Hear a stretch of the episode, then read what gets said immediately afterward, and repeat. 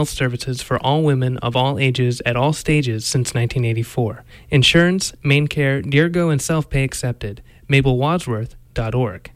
Information presented on health related programs on WERU is not meant to be taken as medical advice. Please talk with your healthcare provider if you have any questions or concerns. Support for WERU comes from our listeners, individual and family members, business members, and program underwriters. Thank you for your support. Info online at weru.org. It's 10 o'clock, and you are tuned to WERU FM 89.9 Blue Hill, 99.9 Bangor, and streaming online everywhere at weru.org.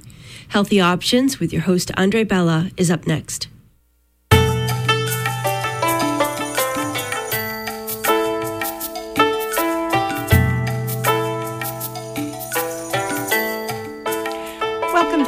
Options, a radio pr- uh, program about integrative health therapies.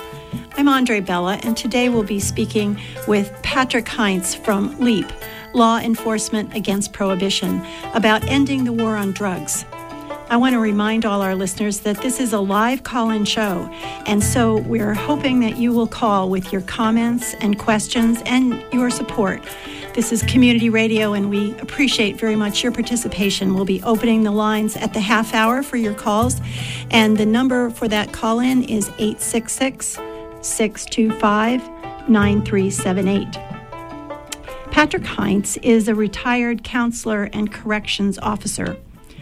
With experience in both corrections and substance abuse counseling, Patrick Heinz has worked with incarcerated populations for over 20 years. As a substance abuse counselor licensed by the state of Massachusetts, working in a variety of correction settings, he was witness to what he calls the revolving door and intergenerational nature of the offender population. Patrick explains early on on the prevailing laws associated with the war on drugs, it became a daily frustration that no matter how service oriented or well intentioned treatment attempts were in a correction setting, nonsensical drug laws such as mandatory minimum sentencing, school zone violations, and other punitive consequences of drug arrests kept us from being optimally effective. As a human service worker in corrections, it was obvious to Patrick that substance abusing and addictive personality disorders were more mental health issues than a law and order problem. He experienced an avalanche of realizations upon first hearing of LEAP, Law Enforcement Against, present, uh, Against Prohibition, in a presentation where the speaker pointed out that after 40 years of being at war with drugs, the percentage of the population abusing drugs remains at approximately the same level as in 1971 when the war on drugs began. Patrick contends that sociologically, There'll always be deviations from the norm, including substance abuse, but we cannot, they cannot be legislated or enforced away. Patrick joined LEAP in 2011. He's also an avid golfer, and we welcome you to the show, Patrick. Uh, thank you very much for joining us. Uh, thanks for having me. Um, let's maybe get started for our listeners. Can you tell us what LEAP is and what the mission statement of LEAP is, and perhaps why you joined up with LEAP? Uh, well, LEAP is an international organization.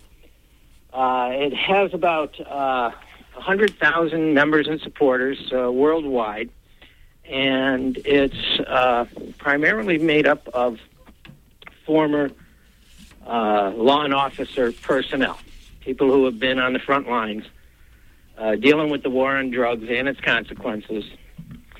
And it was started by their four founding members, police chiefs and uh, uh, undercover detectives uh, to try and begin a discussion uh, to end the disastrous drug policy that's been uh, dubbed the war on drugs. And uh, that's who we are. We have judges, prosecutors, every stripe of law enforcement personnel you can think of as members. Mm. We, um, over the years, over the past uh, few years, we have also interviewed two other people from LEAP. Uh, we interviewed Peter Christ, one of the co founders, and Correct. he presents that uh, law enforcement view because he was a, a, policeman for a long time till he retired. And two years ago, uh, from the legal perspective, we interviewed James Gierach, mm-hmm. who was uh, chief prosecutor for the Cooks County Sheriff's Department in Chicago. And now we're happy to have you on the on the show today because you uh, represent that substance abuse um, perspective, which I think is so important to the entire picture. Uh, I, I agree with you. Um, now, I think uh, you um, have said in your statement that really what we're talking about here is a public health issue. And um, I know that you've stated that prohibition constitutes a, a, threat to public safety for both the user and for the public. Can you explain what you mean by that? Uh, yeah, it certainly is a, a, public safety disaster, and uh, it's uh, even worse than that. Uh, in a bigger picture, it even constitutes uh, a national security risk uh, with the cartels and the Taliban and uh, the destabilization of uh, Mexico because of their cartel wars down there. But uh, as public public safety issue, uh, prohibition, just like in the 20s, the Roaring Twenties and the Al Capone era, the criminal gang uh, got access to so much money that they could afford to do pretty much anything they wanted, uh, including uh, bribery and uh, all kinds of things. Um, so the as a public safety issue, you have the real problem is the money, and the money, of course, leads to the violence. So the dr- substance abusing really which is associated with violence and so forth, is really not a fair analysis. What causes the violence is the criminal access to financing. The UN does an annual uh, World Drug Report, and their current estimate is that illegal drug trafficking worldwide provides a funding stream of $355 billion a year to criminal enterprise. Now, that's roughly the same as the Pentagon's budget was in, I think it was 2008. Now, yeah. I don't think anybody wants to fund crime at the same rate as we fund, uh, fund the most powerful military on the planet. Uh, so that's the, uh, you know, and then the gangs fighting over uh, turf uh, and all of that. And of course, it causes kids in distressed areas. They see a drug dealer, and a drug dealer will have a good year or two before he goes to jail, and then somebody just takes his place when he goes to jail, and they'll see the drug dealer with the car and the money and the girls, and uh, they're in a uh, struggling school, and uh, they probably have. Uh, uh, supervising an adult of theirs uh, involved in corrections, and uh, so they're often from destabilized, uh, disordered backgrounds, and they say, "Well, I'm going to drop out of school so I can uh, get money and I can uh, live big like I see on TV." And uh, so it causes uh, dropout rates and everything that comes uh, along with that. It's just a disaster, but when you talk to people today, almost everybody today will agree that uh, addiction is a health problem. And uh, if you talk to somebody and say, well, uh, if addiction is a health problem, can you name one more health crisis we have in America that we're addressing with uh, uh, law enforcement, incarceration, and punishment? What right. other health yeah. issue in America is addressed that way? Right. We don't we don't put people in jail because they drink alcohol, and we don't put people in jail because they eat unhealthy food either, or they smoke. But, we don't do. Right. We don't people put people in jail for that. That would seem ridiculous. It certainly would seem ridiculous. And now you bring up uh, smoking, and here's a wonderful example of an alternative to prohibition. Everybody knows how dangerous smoking is and how many people it kills a year and how addictive it is. Some people say it's more addictive than heroin. And so in the uh, 60s, the Surgeon General came out and made the public announcement that tobacco was bad for you, it's unhealthy, uh, and it's addictive. Um, but it was regulated. You know, you had to be 18 years old to buy it, and uh, there were standards of manufacturing and so forth. So what they did to address this health problem is they came up with a public health model of intervention. And uh, the way it went is basically after World War II. You know, you see the old World War II movies and so forth, and absolutely everybody in the movies is smoking. There, you see people smoking in movie theaters. It's amazing. And uh, smoking at the time was advertised as uh, a health benefit. It calms you down. Uh, there was even a, uh, an advertisement of an Olympic athlete in his Olympic uniform having a, a lucky strike, saying after he competes, uh, the lucky strike helps him to relax. And that's how the public viewed alcohol, and mm-hmm. it was misinformation. So after the Surgeon General's report, uh, they started an education program. Well, we're having some problems with the phone line.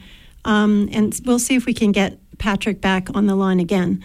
Um, but some of the things we want to address during this show is um, I think there are a lot of parents out there that are a little bit afraid of addressing the issue of uh, if we decriminalize these drugs, if we made them legal and regulated, um, what would happen. And a few years ago, when I first was introduced to LEAP, I started reading things on their website, which is leap, L-E-A-P.org. Um, my first thought was, well, you know, every 10 uh, year old kid is going to be taking heroin on the street if we legalized uh, these drugs. But I've, I've been listening to the LEAP Web people, I've been on the website. It's, a, it's an excellent really excellent website with lots of video clips and interviews and references to other websites. And I think the thing that impresses me about LEAP is that these are retired law enforcement people. Um, I, when I interviewed Peter Christ, he said to me, uh, It's okay for people to tell me that they don't agree with me, but they can't tell me that I don't know what I'm talking about because I've spent 25 years mm-hmm. in the trenches, as Patrick has also. And I think we finally have him back on the line. Patrick, are you there? I am Andrew. What happened? Okay, I don't know, but we're we continuing on we, anyway. Where did we break off? Well, um, I think we were talking about the idea that this is really a public a public health issue.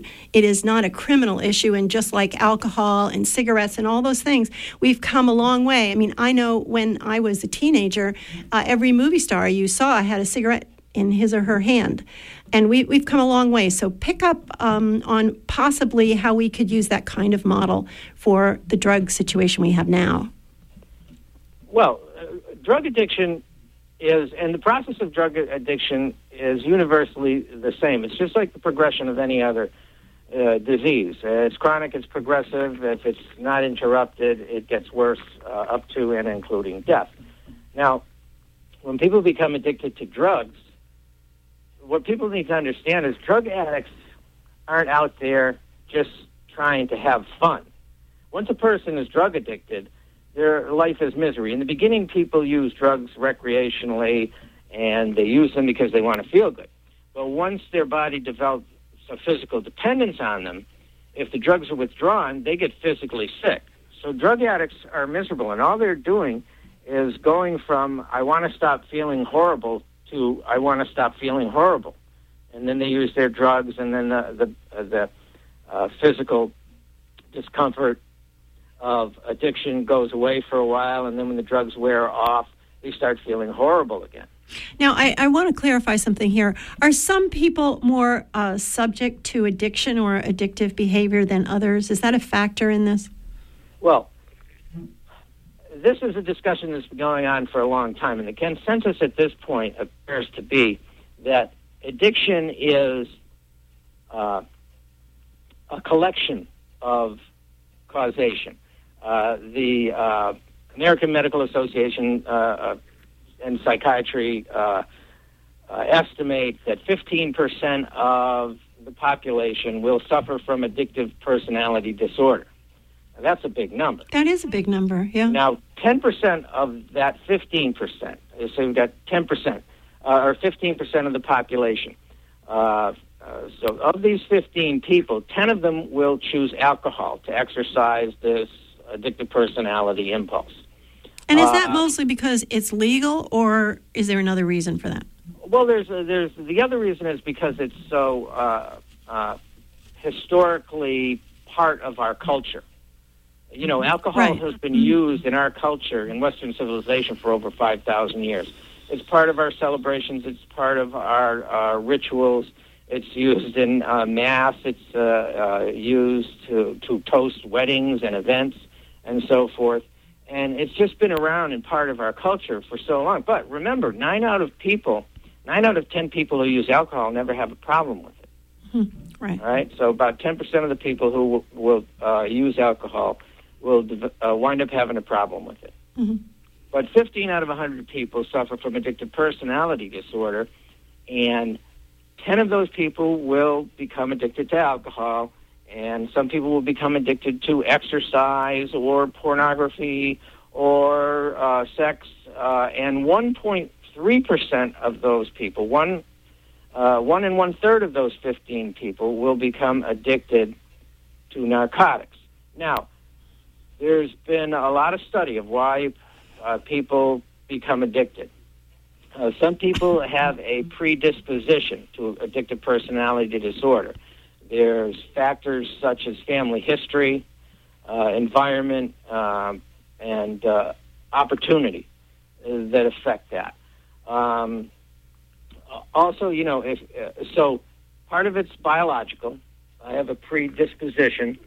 I'm more susceptible because when people expose themselves to substances, say alcohol, uh, everybody has a response to it. Some people are going to uh, develop dependency uh, or uh, quicker than others uh, because of how quick they build up tolerance. So the quicker you build up tolerance, the, that means the more alcohol you're going to need to get to where you used to get. And then the more alcohol you use, the more dependent you become on it, and so forth. So, so, so part of it is biological, and then there's environmental. If you come from, uh, you know, a disordered, uh, distressed, disadvantaged environment, uh, it's it's a, it's around you more. Dysfunctional, self-destructive behavior is modeled for you uh, more often, and that increases your uh, vulnerability to it, and so forth. So it's both environmental and biological. Mm-hmm. Why people become addicted, uh, you know, just like any other health issue. Uh, there's right. multiple factors.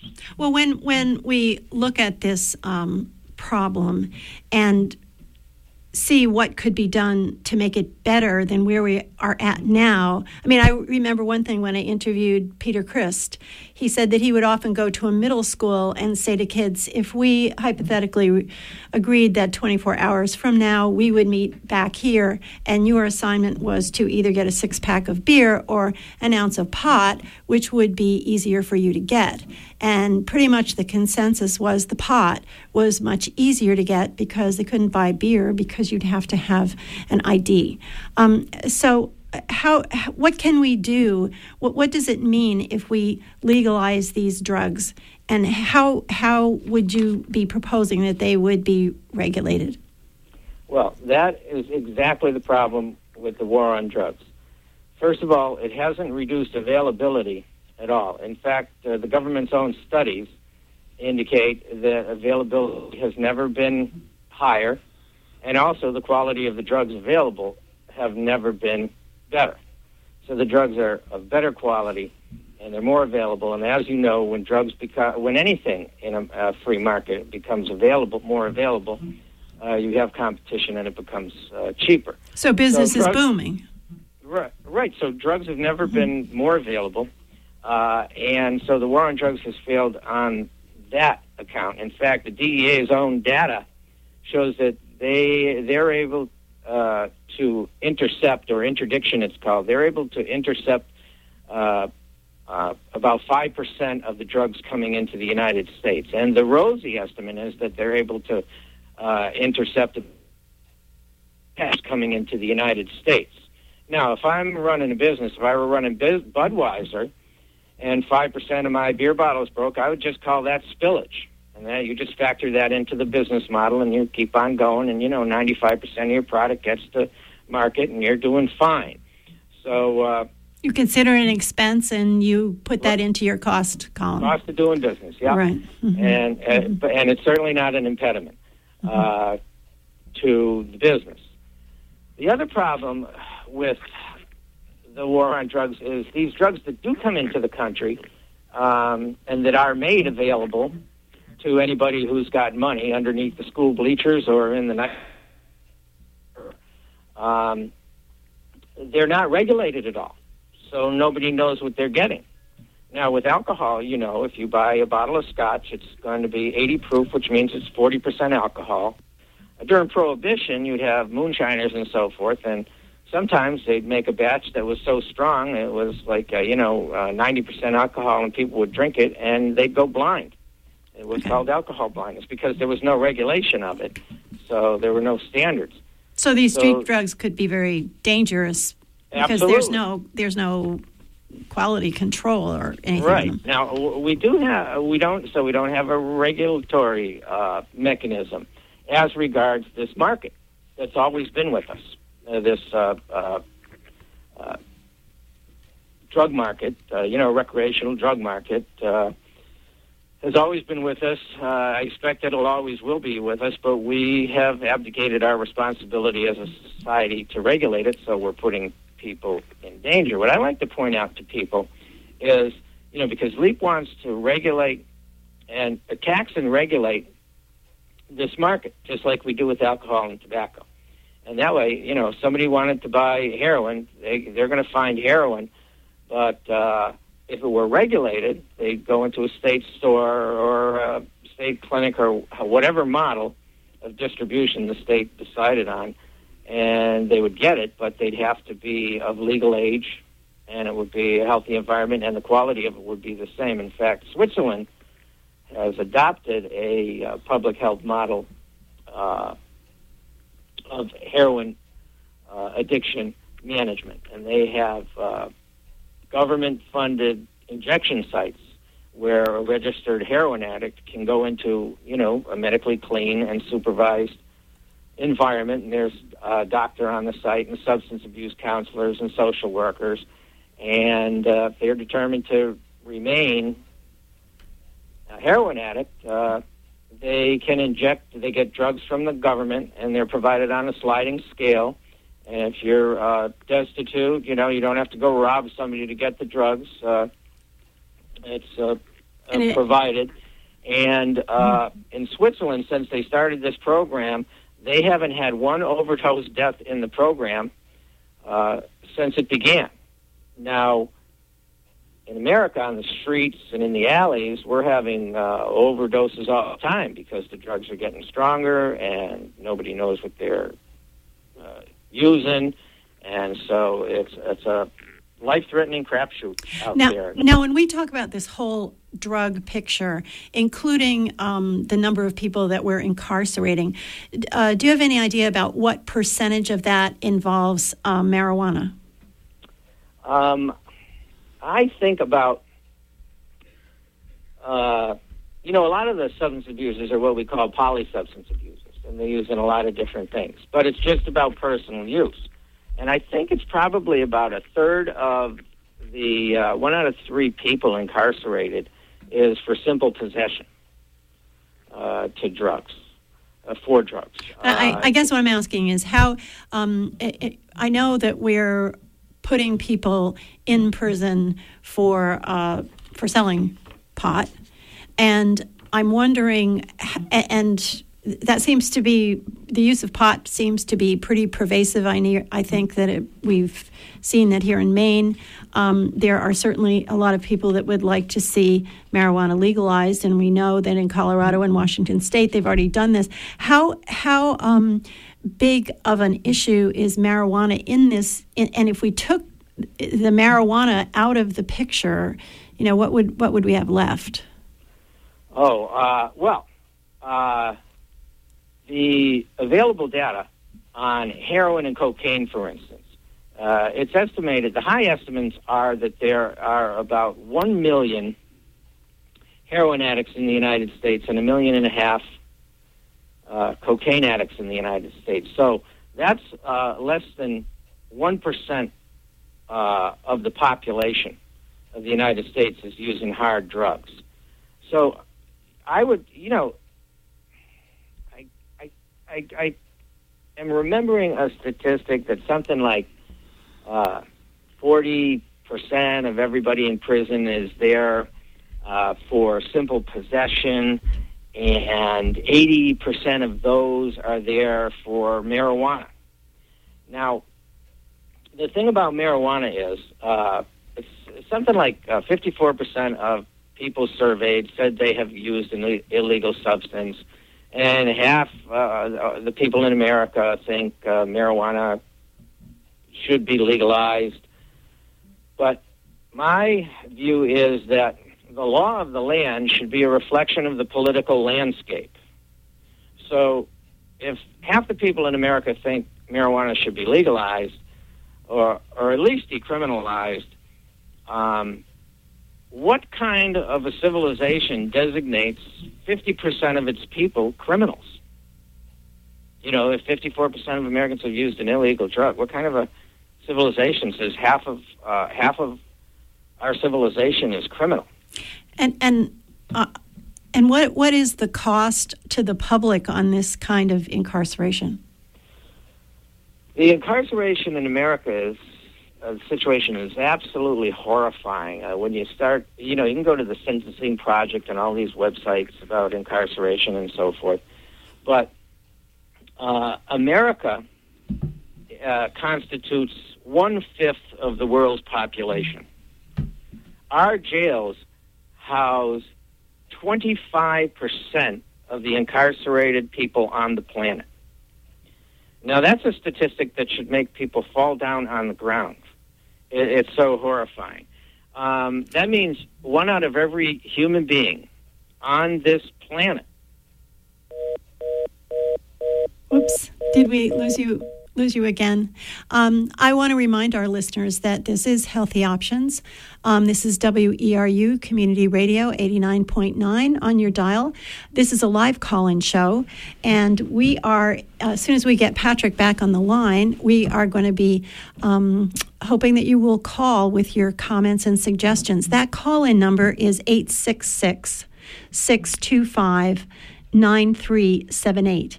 And this is community radio. This is a very controversial topic. And um, even if you agree with everything Patrick has to say, please call us and express your support or your opinions. And if you question uh, what he has to say, we really welcome all of your comments. Um, so please do call us. It's the beginning of the half hour, and please, if you're going to call, try to call relatively soon because sometimes we get backed up with too many phone calls close to the hour, and then we can't we can't uh, listen to people. So I think that we have Patrick back on the line. Patrick, are you there? I am. I and am. we have a caller. So okay. uh, we'll get that caller right um, on the line as soon as Amy can put that caller through. Are you there, caller? No, not quite. Okay. Yes. Caller, you on the line?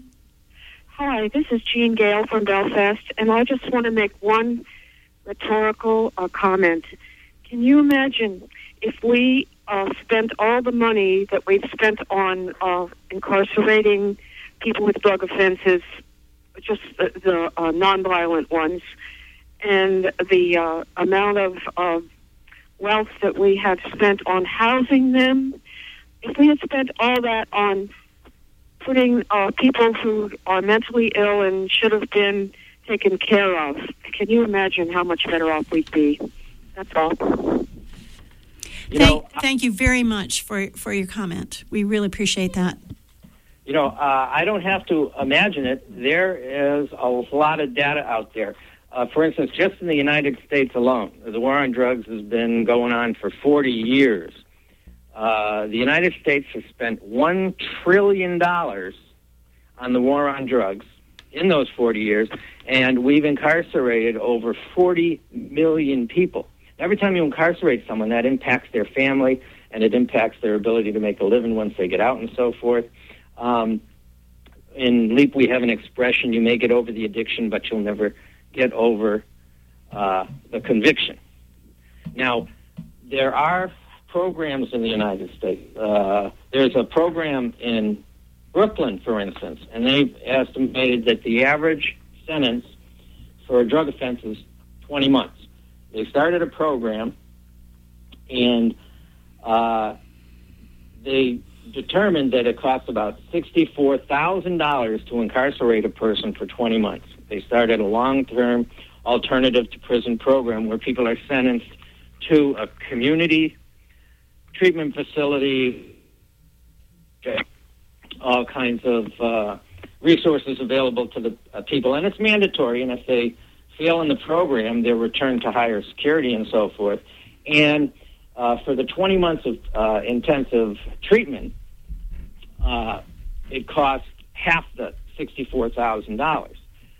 But the other thing they found out about the study is that when someone, for every dollar they spend in prison, it returns to society about 26 cents in value.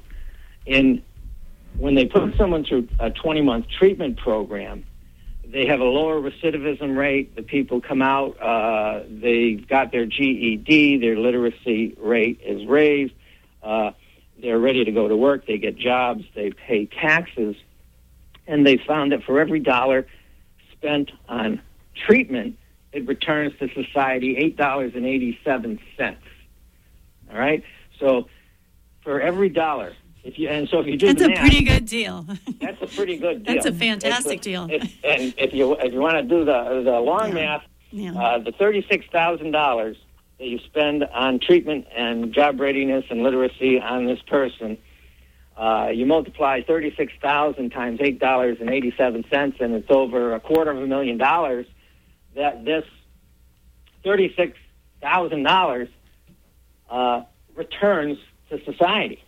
Now, when you put nonviolent drug offenders into a correctional environment with all kinds of antisocial, violent people and so forth, it's a terribly, terribly damaging uh, experience for most people.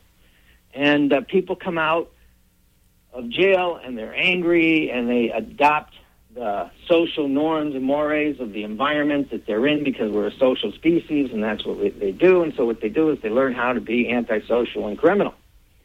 So it's just treating a health issue, attacking a health issue. Mm-hmm. on a on a sort of punishment and incarceration is just bizarrely insane.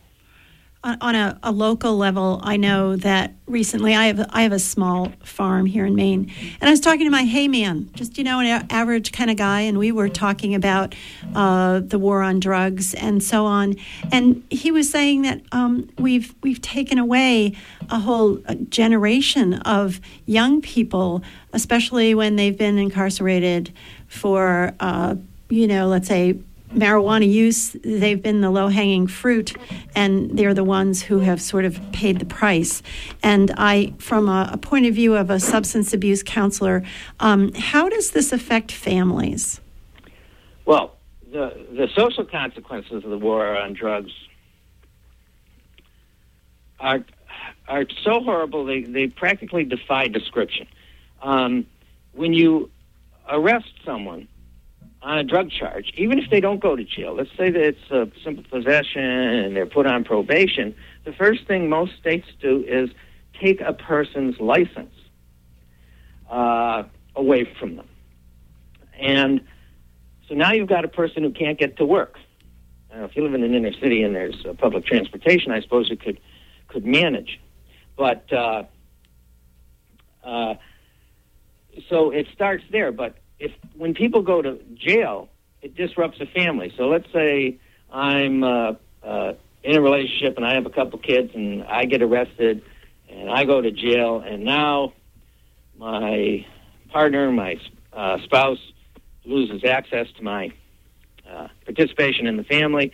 They very often go on welfare. Social services gets involved.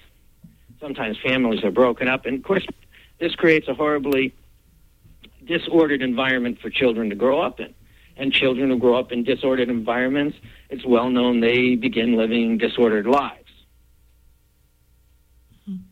You, um, uh, yeah, oh, we didn't get. I thought I was bad for everybody cut off again. No, no. Yeah. Um, yeah. So I, I think on this issue, many times we've talked about it, and people, the average person sees the issue and they realize there's a problem. What do we all do as individuals to change this if we think that that's the thing to do? Well, there's two ways to go. Some, some people want to take the half, half step and uh, decriminalize substance abusing and treat it like a health issue that it is, so they that we could stop arresting people for simple possession. Oh yeah, and explain the difference between decriminalization and legalized regulation too. Well, if you decriminalize, say, if you decriminalize possession, then if I'm arrested and I have drugs on my uh, on me for personal use, I don't get arrested and I don't go to jail. I might have to pay a fine. Uh, so, right off the bat, we've uh, decreased uh, the incarceration population by, you know, 25, 30 percent right there, which is a huge financial savings for one thing. The problem with that is we leave the criminal enterprise piece of the puzzle in place. So if I'm addicted to drugs or a substance abuser, I still have to go to the gangs uh, and the criminals to get my So if drug. you, if you possess the drug, you have to have bought it from someone. Correct. And that means I am giving my money to criminal enterprise. Now, I try to tell people we want taxation and regulation. We've But- got Patrick. We do have a caller on the line, so let's just hold that thought right there. Let's take the caller, and then we'll come back to it. Caller, are you there? Hello, yes. Thank you for calling. Well, thank you for taking my call. You know, my question isn't not so much the incarceration, but uh, uh, how much federal and state pushback are we going to get from uh, local law enforcement uh, uh, forces? Because there's thousands and thousands of DEA agents out there, uh, both state and federal, that if we legalize this, they're going to be out of a job, and they know it. So I just thought I'd throw that out there and see what happens. Uh, that's always a concern. Uh, people are going to lose their jobs. Uh, in a corrections background, people were uh, saying, well, then uh, all the uh, corrections officers are going to lose their jobs. That I don't believe is. Um, the only time there's ever layoffs in law enforcement is when there's funding issues. Now, if you're saving all this money by not having to warehouse prisoners and so forth, and provide social services for the prisoners' families and uh, all of that, uh, you're not going to have a budget issue. In fact, you're going to have more money. And all it would do would be to make people safer because in corrections, for instance, uh, in a modular jail, you have a pod and it has a central control desk and then cells around it. And it used to be that there were one or two officers supervising uh, 35 prisoners.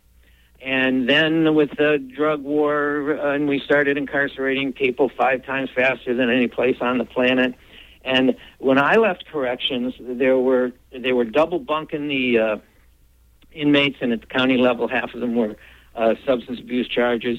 And you had one or two officers supervising 100 to 105 inmates. That's terribly unsafe for the inmates, and it's terribly unsafe for the officers. So, if we can get the prison population down, it's going to make people safer. Also, law enforcement, they're not going to lose their jobs. They're just going to have uh, get their time back fight real crime instead of consensual crime. Consensual crime is, you know, I want something, I want to sell something, you want to buy something. Uh, And uh, you know, if I'm not hitting anybody over the head, it really doesn't uh, isn't anybody's business. But if I'm beating somebody up, then the police should get involved. The police are very good at protecting people from one another. They're absolutely horrible at protecting people from themselves. That's not their job. That's a doctor's, that's a psychiatrist or a social worker's job, but not the police's job. So, in fact, when you look at the, the closure rates for crime in America since the war on drugs started, uh, it's like uh, the closure rate for murders has gone down 30%. The closure rate for uh, violent crimes has gone down 30%. It's gone down like 60% for uh, robberies uh, and burglaries uh, because police are spending so much time surveilling and arresting and processing the paperwork of people for possession that they don't have time to keep our streets safe. So uh, there, I, I don't think uh, that, uh, and of course, the prison in- industry is going to fight it because they want to keep building prisons, and it's quite a growth industry. Uh, but and the DEA, um, they're going to be, they can be reassigned to other uh, uh, areas easily, and it's not going to cost us a dime more. In fact, we're going to have extra resources to fund these activities. Pardon me? Caller, are you still there? Yes, I am. Oh, okay. Uh, Uh, no, listen, no, no. What, one other thing I had to say was that these poor kids that get caught with what they call a usable amount of marijuana. Of course, they've also got probably a pipe or something there too. You know, they get hit twice. So the state gets 700 bucks for everyone. And all you got to do is look in the paper and look in the court news. And there's row after row after row of usable amount of marijuana, usable amount of marijuana. Uh, so the state's going to lose a lot of money, you know, if this is deregulated. And I can't see Governor LePage going for that at all. Well, you know, you say the state's going to lose a lot of money. Like, where does this money come from? It's like it costs the state eighteen hundred dollars uh, to arrest someone for marijuana, do the paperwork, get them to their pretrial hearing, and set a trial date. Where then you know a couple weeks later they'll go back and often a, a plea will be uh, they'll avoid a trial and so forth. So just for that little bit, it costs the state eighteen hundred dollars. The, the state has to take what money it has available and spend it on that. If the governors of the states could take that eighteen hundred dollars and buy new school books with it, I think they'd be more popular than putting people's kids in jail. Oh, I agree fully. So, so um, you know, the war on drugs does not generate a profit for anybody but criminals. Here's what I like to tell people uh, when I when we talk about regulation and taxation. We in America, we already do have a department of regulation and taxation. Whoops, we we lost Patrick there again for some reason. Um, I, I, one thing I wanted to mention until we get him back on the line and and caller, I want I want to thank you very much. I don't know if you're still there, but I want to thank you very much for calling in with that very important issue. Um, in 2011, June of 2011, um, an international drug policy report uh, was published. And if you go online and take a look at that, um, it's about maybe 10 or 12 very readable pages with lots of references. It's an evidence based report that's done. Um, internationally. It's got every big name on it that you'd ever want to see to verify its validity. And I think if you if you read that, a lot of these these very issues will be covered. Um, do we have Patrick on the line, or do we have another caller? Okay, we're going to get him back on the line in just a minute. Uh, oh, we do have a caller. Yes. Oh, okay. Go ahead. I don't know where I don't know where I was cut off when the line went. Oh. Patrick, you're back, and we do have Yes. another caller. So uh, we'll get that other call on the line um, as soon as we can. Um, yeah, I think the issue of money and what, where I'd like to go in the in the few minutes that we have left. Oh, we do have a caller. Go ahead, caller. You there? Hello? Hello.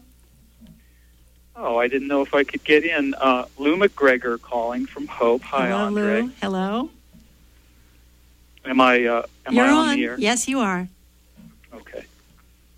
Uh, I just wanted to make a couple of comments. I guess for one thing, I see the whole war on drugs issue as uh, similar to other controversial issues like well, abortion would be a good example. The kind of thing where, in a perfect world, we would not have these problems. But since we don't live in a perfect world, it's so critical that we cut to the chase.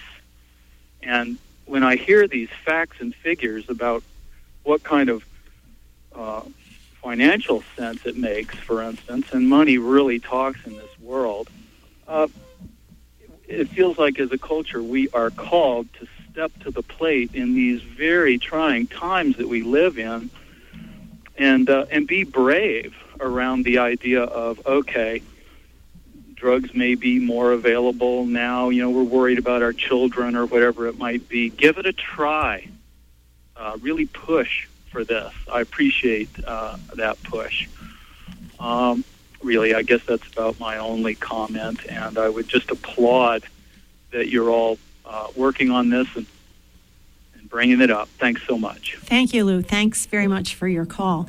I, I guess that in, I just want to remind our listeners we're talking with Patrick Heinz from LEAP Law Enforcement Against Prohibition, and we're talking about uh, ending the war on drugs. Um, this is live call-in show. We have a few minutes left if you'd like to call. And what I'd like to do for uh, the last few minutes of the show, Patrick, is have you talk about what can we do what can people do as individuals to to end this war on drugs if that's what people want to do so many people understand the situation you know Lou and different people are calling they understand the situation but what do we do to make changes happen Okay, uh, uh, I will get right to that. But uh, last time the line went dead, I just wanted to uh, bring to people's attention. A lot of people are concerned, so we can't regulate and tax drugs and like alcohol and tobacco. Um, I'd like to point out that we already do have a Department of Taxation and Regulation for illegal drugs. Uh, they have uh, 654,000 members and 2,800 regional offices, and they're called the Crips and the Bloods and the Latin Kings and the Gangster Disciples and all the criminal gangs. We have ceded our responsibility to manage this market to criminal enterprise. Their markup on the drugs, by the way, is 60%. So when a heroin addict has to spend $100 a day to stop from feeling sick, we could provide that to the heroin addict for $1.60. So he could collect cans. He wouldn't have to do robberies or shoplifting and this, that, and the other thing. it's a pretty Right big markup yeah yeah. So Yeah. that uh, would uh, help public safety. What people can do is say, you know, we have tried this and it has failed, and you have to contact your uh, local uh, legislators, and you have to make it safe for them to be brave, as the last caller said, uh, because the right thing to do is stop destroying lives, stop being the incarceration uh, um, center of the universe uh, in the land of the free and start spending more wisely. We spend $70 billion a year fighting the war on drugs. And uh, there was a study, uh, an economics professor at Harvard did a study, and he estimated that legalization and regulation of all drugs would generate uh, $88 billion a year in revenue that we could spend on uh, housing, treatment, health care, education, uh, all these wonderful things. And what we're doing with that money now is we are just warehousing bodies in predatory environments, prisons and jails, where uh, people aren't coming out better. We've just tried this failed approach. Uh, so we can try something else, and if we don't we can always go back to the failed approach. You know? I think we have one more caller on the line. Do we have time for that call? Caller, would you like to go ahead? Good morning. This is Yo in Tremont. Hello, Yo. I just wanted to add that, like so many government policies that are hard to understand when observed in terms of their stated goals, the drug war doesn't really have anything to do with drugs. It doesn't really have anything to do with health. The intent of the drug war is to criminalize a large swath of the country's liberal and libertarian population, to provide a population for the prison industrial complex, and to to further subdivide the population into warring groups. The intent of the drug war is to bring war home to America. Thank you so much for putting on this program, and thank you to everyone for supporting community radio. Thank you. And thank you, listener, for calling in. One issue that we haven't had time to get into, we could do a whole uh, show on racism and the war on drugs. And that's a, that's a whole um, another issue that we haven't gotten into.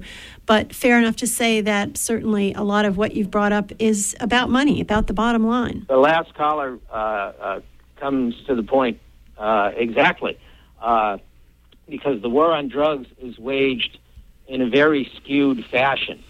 Um, and it's waged on minority populations disproportionately. And uh, if you, you know, Google the Sentencing Project and see uh, the rates uh, of incarceration by race and so forth, you wonder how this can be. Just one quick, uh, you know, more data.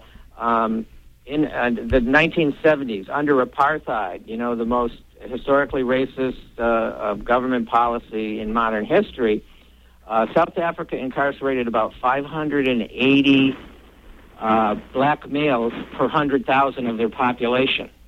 The United States, by contrast, today incarcerates about 8,500. That's 8,500 instead of 580. So uh, um, we're uh, incarcerating people uh, of color uh, about at a rate 10 times higher than people of non color. Uh, in, uh, in America today, we have more black males under correction supervision, either incarcerated on probation, parole, or so forth, than we had slaves in America uh, in 1863. So you, you're absolutely right. Uh, the social consequences consequences along race lines for this war on drugs, but it certainly disenfranchises a whole uh, group of the population. Now, who that group generally votes for of course, up uh, to discussion and so forth. But another consequence is uh, that uh, in uh, several states, four states, it's permanent. If you have a felony on your record, you lose your right to vote. And I think uh, 80% of the disenfranchised felony, felony disenfranchised uh, citizens live in either Florida or Virginia. So you do with that information what you like. But uh, if you look about felony disenfranchised uh, franchised, uh, voters, uh, it, it, that's an also a shocking uh, bit of information. Mm. I know. The war on drugs is practiced in initially skewed way. Uh, which be denied. I know when we had uh, James Gierach on the show, he told us a, about a book that goes very much in depth into this subject of racism and the war on drugs, and the book is called The New Jim Crow for anybody who would be interested in investigating this further. Um, I want to uh, thank all of the people that called in today for supporting community radio. Um, we've been talking this morning on healthy options um, uh, with with Patrick Heinz, who uh, has been.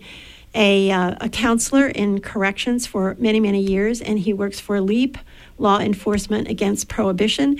And there is a website that you can go to. Very simple. Now, would you give that give that website, Patrick? It's uh, leap l e a p dot com dot cc. Okay, leap.com dot cc. Yep. Okay, and there's a, a wealth of information um, on that website.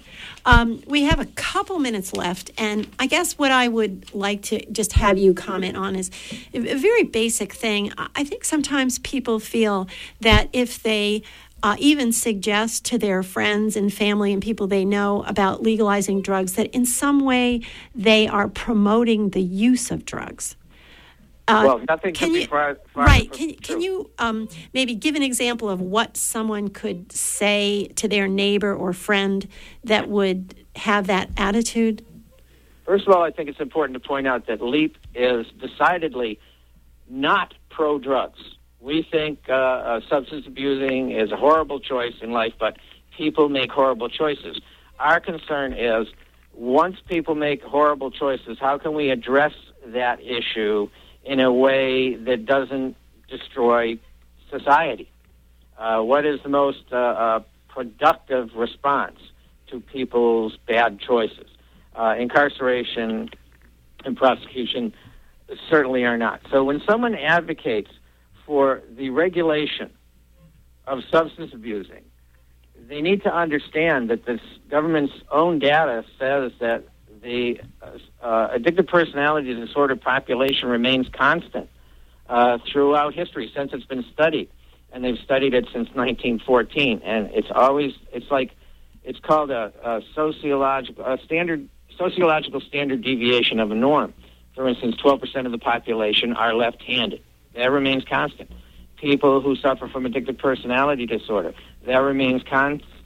We want to address this issue so people can stop abusing drugs.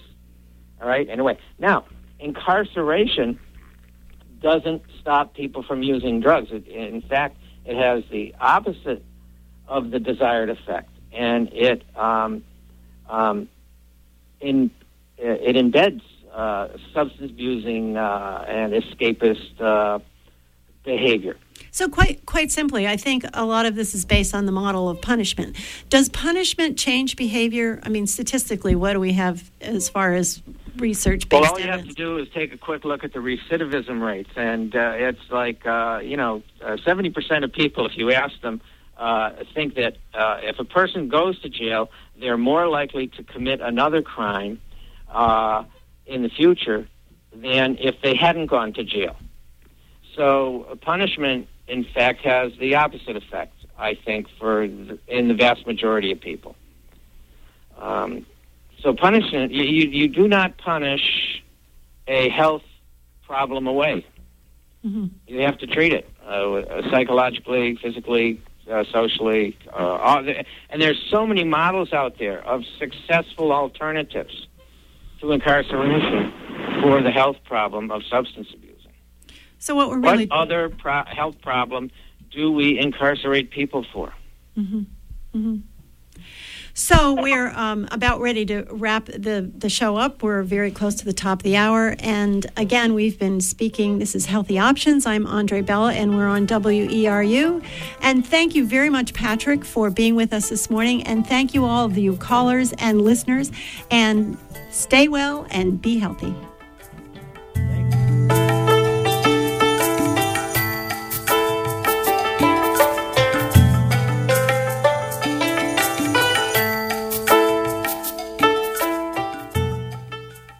Support for WERU health related programming comes from the Penobscot Bay Press, committed to providing community news